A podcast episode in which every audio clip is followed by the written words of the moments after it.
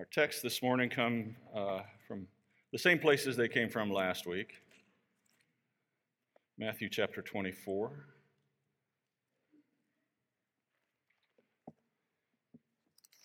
Beginning in verse 22, Matthew 24, 22.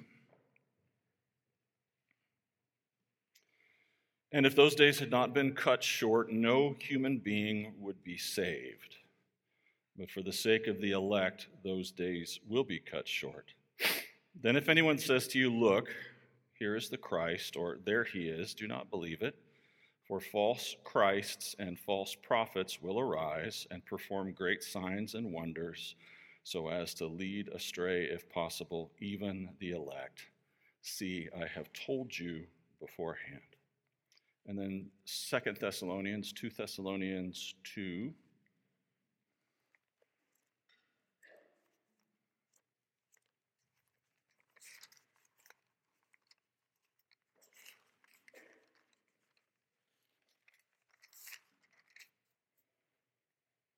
Verses 1 through 12. Now, concerning the coming of our Lord Jesus Christ and our being gathered together to him, we ask you, brothers, not to be quickly shaken in mind or alarmed, either by a spirit or a spoken word or a letter seeming to be from us, to the effect that the day of the Lord has come.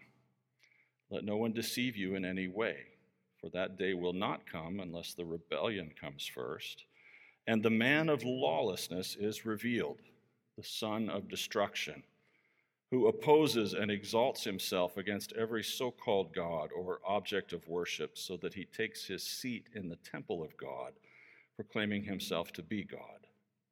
Do you not remember that when I was still with you, I told you these things? And you know what is restraining him now, so that he may be revealed in his time. For the mystery of lawlessness is already at work. Only he who now restrains it will do so until he is out of the way. And then the lawless one will be revealed, whom the Lord Jesus will kill with the breath of his mouth and bring to nothing by the appearance of his coming. The coming of the lawless one is by the activity of Satan with all power and false signs and wonders, and with all wicked deception for those who are perishing because they refuse to love the truth and so be saved. Therefore, God sends them a strong delusion so that they may believe what is false, in order that all may be condemned who did not believe the truth, but had pleasure in unrighteousness.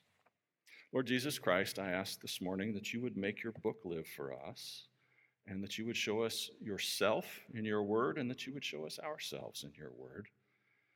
We trust that your word will do what you purpose for it to do this morning.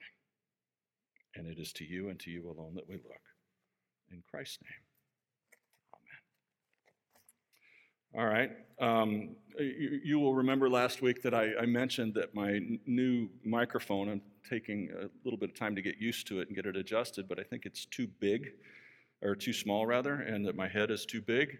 And, uh, and I asked you not to give me any compliments. Well, I'm told that last week um, the sermon was a little hard to follow and maybe a little bit like drinking from a fire hose. And guess what? My microphone fits this week. That worked. It shrunk my head down.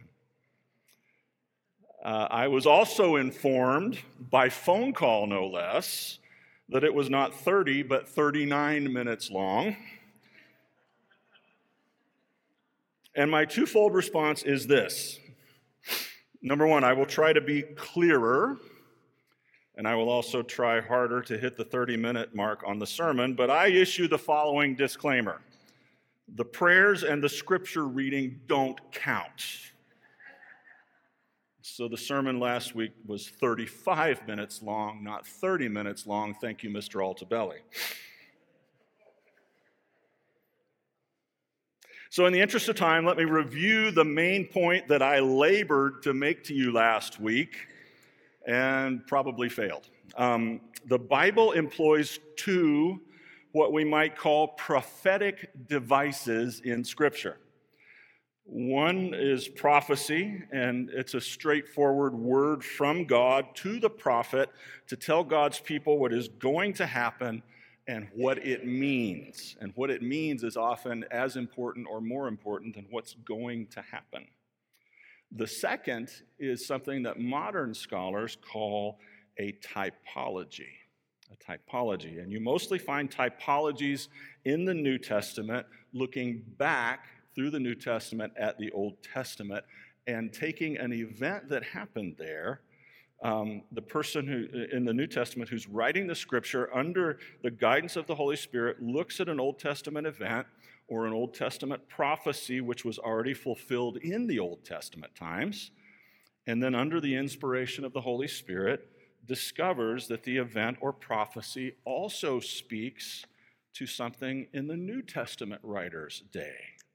And this, we find these particularly in uh, some aspect of the significance of Jesus and his ministry.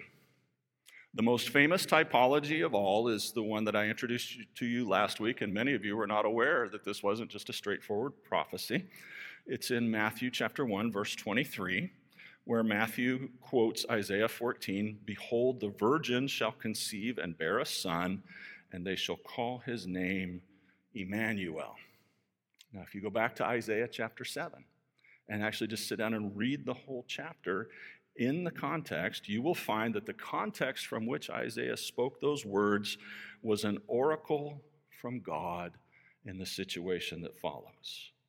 A king in the southern kingdom of Judah, whose name was Ahaz, was being threatened by the combined force of two kingdoms that wanted to conquer him and put a puppet king on his throne and carve up his lands for themselves. And humanly speaking, they were quite capable of that. And King Ahaz was a man of very little, perhaps no, faith in God at all, and he was afraid. And his people saw him being afraid, and they were afraid, because when your king is afraid, you know it's time for you to be afraid. So Isaiah comes to King Ahaz with a prophecy, a message from God Almighty.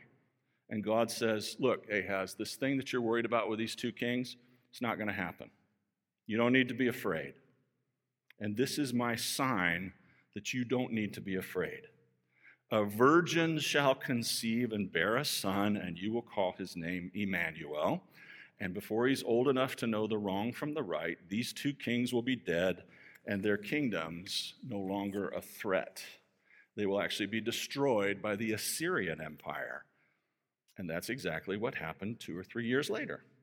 Those kings and their kingdoms were swallowed up by the Assyrian Empire. And you can read about this in 2 Kings chapter 17. Now, scholars have all kinds of fun trying to figure out who uh, virgin birth number one was. So some will say, well, maybe it was Isaiah's uh, wife or second wife. Uh, some say it might have been somebody in the royal household. The truth is, we don't know. Okay? Um, the scripture doesn't record anything about the actual virgin who conceived, nor does it record the birth of the child, but it does record the event that the sign pointed to, namely the destruction of these two enemy kings. And because God is a God who keeps all of his promises, then it just stands to reason that the sign was fulfilled too, and that the woman was somebody near enough to King Ahaz that he knew about her situation and he took comfort in it. So there are two virgin births in Scripture this child in Ahaz's time and the Lord Jesus Christ. And Matthew says in Matthew chapter 1 the first one points authoritatively to the second one. And he says that under the inspiration of the Holy Spirit, and that's just fine. Uh, Matthew is writing scripture. And in that role, he is functioning as a prophet. And as Peter says in 2 Peter 1:21, no prophecy was ever produced by the will of man, but men spoke from God as they were carried along by the Holy Spirit. Now, some of you might be worried that this somehow makes Jesus less special, but it doesn't. What made Jesus unique was not his virgin birth, the child in Isaiah 7:14 was also virgin born. It wasn't his rising from the dead that made him unique. Elijah raised the widow's son, and Jesus raised Lazarus, and Paul raised a guy named Eutychus from the dead. In Acts chapter 20, he fell asleep during one of his sermons and he fell out the window. And I have to say, in 30 years of ministry, I've never killed anybody with any of my boring sermons, but Paul did, and he raised Eutychus to life. It wasn't even his bodily ascension into heaven that made Jesus special. Enoch and Elijah both received that. The deepest essence of what made Jesus unique is that he was both fully God and fully man. And because of that, his virgin birth, his resurrection, and his ascension into heaven take on a new significance and a new power than those other instances did not possess.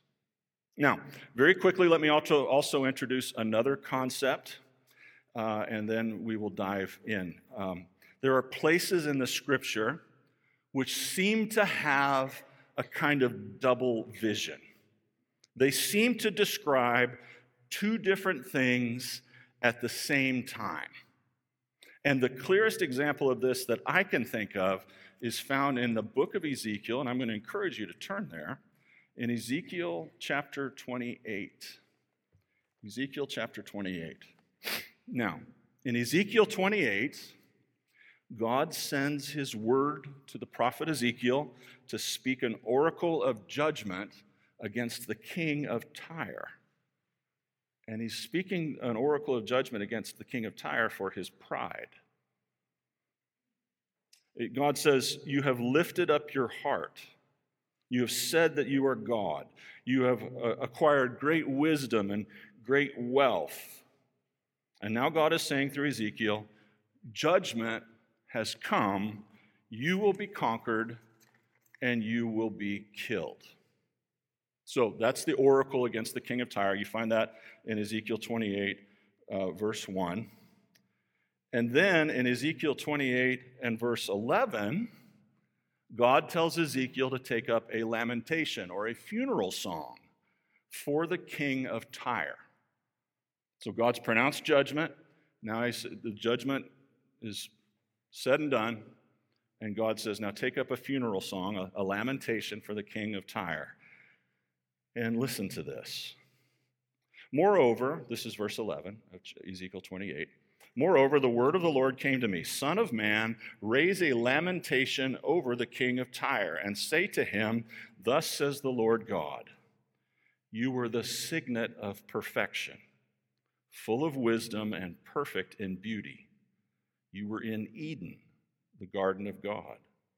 Every precious stone was your covering sardius, topaz, and diamond, beryl, onyx, and jasper, sapphire emerald, and carbuncle, and crafted in gold were your settings and your engravings. On the day that you were created, they were prepared. You were an anointed guardian cherub. I placed you. Uh, uh, I placed you. You were on the holy mountain of God. In the midst of the stones of fire, you walked. You were blameless in all your ways from the day that you were created till unrighteousness was found in you. In the abundance of your trade, you were filled with violence in your midst, and you sinned. And so I cast you as a profane thing from the mountain of God, and I destroyed you, O guardian cherub, from the midst of the stones of fire. Your heart was proud because of your beauty. You corrupted your wisdom for the sake of your splendor. I cast you to the ground, and I exposed you before kings to feast their eyes upon you. By the multitude of your iniquities, in the unrighteousness of your trade, you profaned your sanctuaries. So I brought fire from out of your midst, and it consumed you. And I turned you to ashes on the earth, in the sight of all who saw you. All who know you among the peoples are appalled at you. You have come to a dreadful end, and shall be no more forever. Now, who is that about? Who does that sound like? Satan, that's right. At one level, it's about the king of Tyre, and there's these little snippets in that second part that sound like they could be towards a human being. But at another level, it says a bunch of things that don't apply to the king of Tyre at all. They seem to speak of a mighty angel who fell. And you can also find something similar uh, in Isaiah 14, verses 12 through 15, concerning the king of Babylon, whom Isaiah calls the morning star, who's cast out of heaven because he sought to usurp God's throne. Once again, sounds like the king of Babylon, sounds like Satan. So those passages are doing a double duty. They have a, a, a kind of a double vision, right? They speak of two different persons at the same time an earthly king and a fallen angel. Okay, so now we understand what a prophecy is. We have a beginner's grasp of a typology, and we've been introduced to this double vision phenomenon. Why is that important? Well, because all of these things, these three things, are found in the passages of the New Testament concerning the last days and in particular around the issue of the Antichrist, or at least I believe it to be so. Now, I'm going to make certain assumptions that I won't take the time to argue for, and I'll tell you what they are. And if you disagree with any of them, that's fine. Uh, one of the reasons I don't spend a lot of time, frankly, on apocalyptic literature is because nobody agrees what it means. And uh, these things are widely dis- debated by scholars who are more learned than me. So if you work really hard, actually, you don't have to work hard at all. If you just Google, you can find somebody that will tell you something you like better than what I have to say to you if you don't like what I have to say. So here's, the, here's the, the, some of the, my assumptions here. Number one, the man of sin, who is mentioned in 2 Thessalonians 2 3, and the Antichrist, who's mentioned in uh, 1 John 2:18, and the beast, who is mentioned in Revelation 13, are three descriptions of one person. They're not three different people, they're three descriptions of one person. So, if any of those uh, passages, three passages, can shed light on the identity of that person, it helps explain the other passages. Number two, the restrainer mentioned in 2 Thessalonians 5 is the Holy Spirit.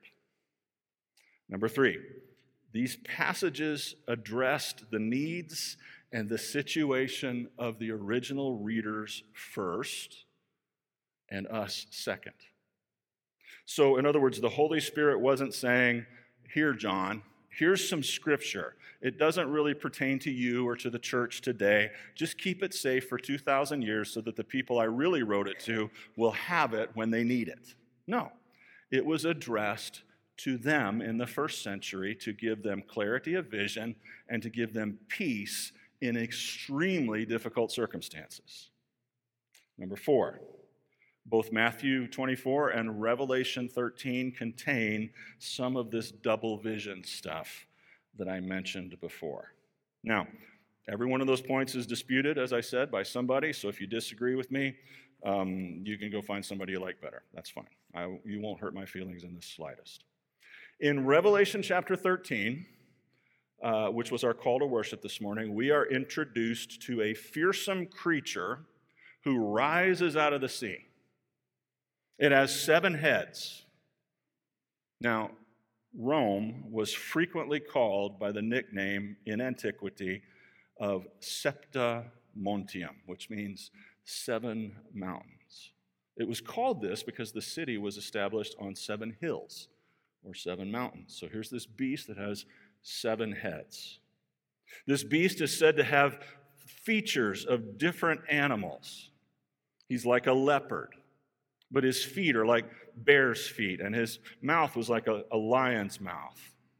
Now, if you were a first century reader, and particularly a Jewish reader uh, of, of this prophecy, this revelation, this certainly would have put you in mind of Daniel's vision in Daniel chapter 7, where Daniel has a vision of four beasts. And Daniel is told by divine interpretation that each beast is a kingdom or an empire. And Daniel's fourth beast is unlike all the others. It's far more powerful, it's far more widespread. And scholars are nearly unanimous in believing that this fourth beast is the Roman Empire, which Daniel was prophesying. And now, when we look at what's going on here in Revelation 13, you get an amalgamation of the three beasts in Daniel chapter 7 a lion, a bear, and a leopard. And so the, the revelation beast is an amalgamation of the worst characteristics of the other empires that preceded the Roman Empire. And so, once again, this points to Rome, ancient Rome. And the beast, we're told, compels worship. He wants worship from human beings. In the days of, uh, for instance, Julius Caesar and Caesar Augustus, the emperor was worshiped, but only after he died. It wouldn't have been considered appropriate by the Roman people to worship a living human being. But after he was dead, they could, they could worship him. They didn't see any problem with that. No living emperor ever demanded worship until the Emperor Nero. And under the Emperor Nero, this cult of emperor worship expanded rapidly and it became a test of loyalty to the emperor. And the Roman soldiers would carry their banners, their standards, um, with the, the representation of Nero's uh, emperorship, and they would literally stop and they would worship those banners as though they were worshiping Nero himself. The Jewish historian Josephus, who was an eyewitness to the destruction of the temple in 70 AD, reports that the Romans brought those banners or those standards in into the Holy of Holies, and the soldiers worshiped them there as a deliberate act of defilement and desolation. In 64 AD, a fire broke out in Rome near the Circus Maximus, and it burned for 10 days. And thousands and thousands of people died. 71% of Rome was destroyed. Thousands lost everything. And the people were exceedingly angry. The rumor was that the fire had actually been set by Nero himself because he wanted to clear the way to make monuments to himself. But even if he's not the even if the rumor is not true, he certainly watched the fire with glee and did very little to have it put out. Because as I said, he was planning monuments to himself on the newly vacant land. But Nero blamed it on the Christians. And it is during this time that both the Apostle Peter and the Apostle Paul were martyred. The more you learn about Nero, the more disgusting he becomes.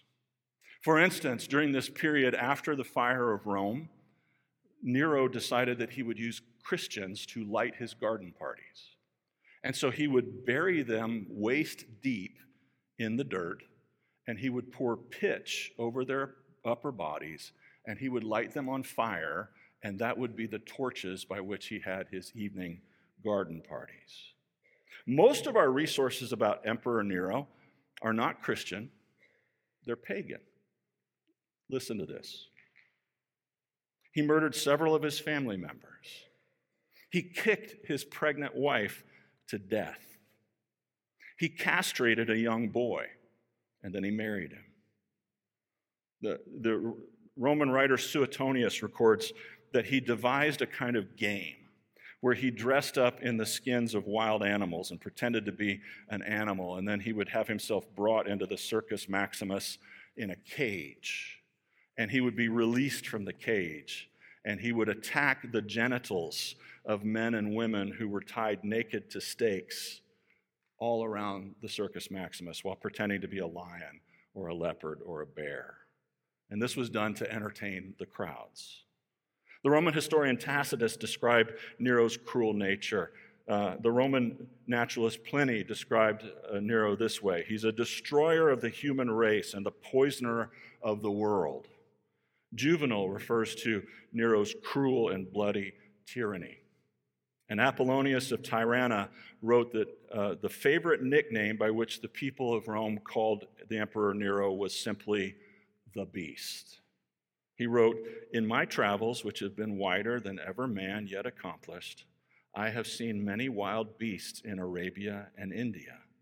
But this beast, commonly called a tyrant, I know not how many heads it has, nor if it be crooked of claw and armed with horrible fangs and a, of a wild beast, you cannot say that there were ever known any who would eat their own mother, but Nero has gorged himself on this diet.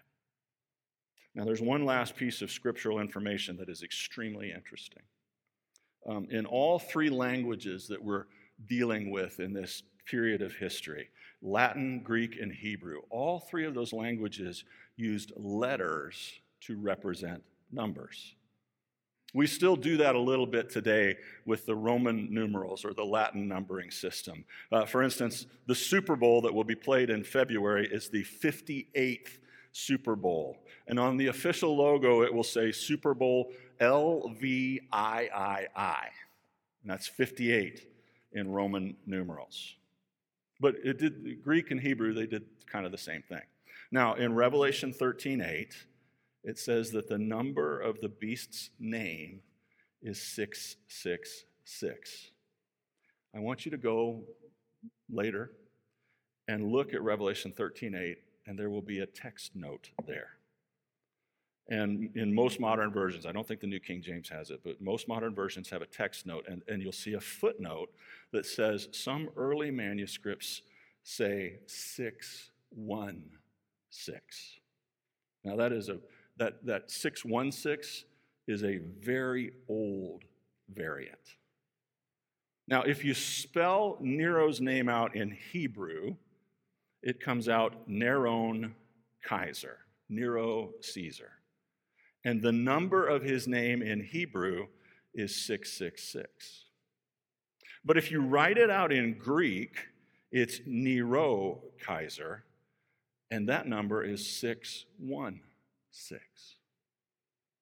Uh, uh, there's a very famous New Testament scholar, a textual scholar named Bruce Metzger from Princeton University, and he says that this is the clearest example of the, the early writers changing from a Hebrew to a Greek mindset, uh, and they changed that number to make it intelligible to the Greek readers of the letter.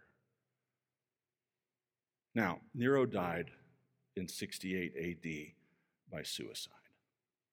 And the Roman people were convinced that no one as evil as him could stay dead. And so they were afraid that he would somehow rise from the dead, that he would reappear, that he would come again in power, one way or another. In 70 AD, the temple was destroyed, and the way it unfolded meshed perfectly with Jesus' prophecy in Matthew chapter 24. As a matter of fact, the Christians in Jerusalem at that time, remembering what Jesus said, did exactly what Jesus said to do. They didn't come in and get their stuff out of the house if they were on the roof. They immediately fled to the hills, and they actually fled to a place called Petra, and they were safe there.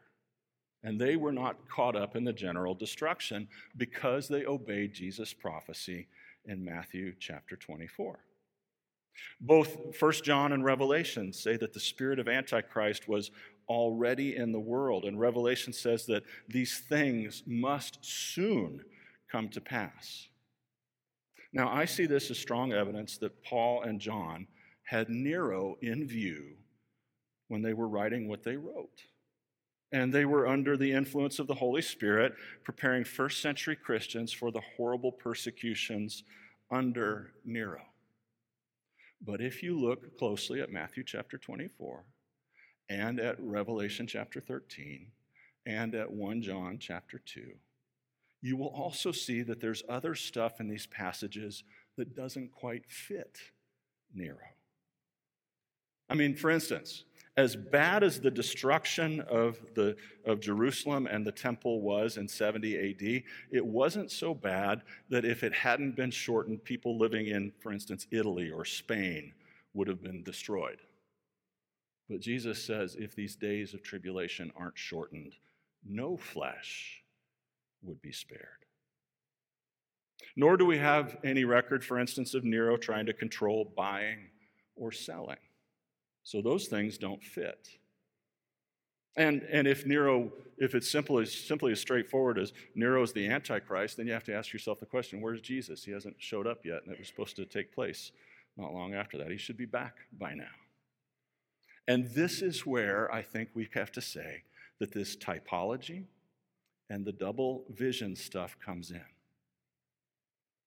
I am persuaded that if you want to know what the Antichrist to come will be like, go back and study Nero and what he was like, and then make it worse. Think about the cruelty of this man. There's almost no way he wasn't possessed by the devil. Think about the cruelty of tearing at prisoners' genitalia with your teeth while pretending to be a lion for the entertainment of the crowd. Think about that. And then think about it being worse, with more power, with greater weapons, with the security apparatus of the state that we have now, with the little thing in your pocket that can record your conversations and monitor exactly where you are at, are at at all times and what you are looking at and what you're interested in. Think about the kind of control that he'll have. One day, and I don't know when, this person will make himself manifest. He's being restrained right now by the restrainer, who I argued is the Holy Spirit. And you can look at our culture and you can feel the restraints being slowly taken away. And you look at and you go, 20 years ago, I never, if you told me this is where we were going to be, I never would have believed it. Where are we going to be in 20 more years? These things are coming. Perhaps we will live to see them, perhaps we won't. But Jesus' word is sure, and Jesus' word is true. And what he says will come to pass. And if that scares you, I'm sorry, but it's better to be scared and prepared than it is to be surprised. Because if you're prepared, you can say, This is how I will behave in that day, and I will train for that. And I will be ready for that. I will discipline myself for that. I will fast. I will pray. I will practice. I will learn how to love those who hate me. I will learn how to respond to those who are intent on doing me ill. I will learn how to respond to them with kindness because there will come a day when that is exactly how we will be called to act towards people who hate us and it will be a great day. And by your conduct, you shall win many who watch to saving faith in Jesus Christ. Because they will look at you and they will say, I don't know how she does it. I don't know how she does it. There's something going on there that's not normal. It's not natural. If I was in her shoes, I would be renouncing, I would be cursing, I would be full of hatred and venom and bile. And she looks at me and she loves me and she forgives me. Oh, friends, you can't fake that. You cannot fake your way to that. Come quickly, Lord Jesus. May the words of my mouth and the meditations of my heart be acceptable in your sight, O Lord, my rock.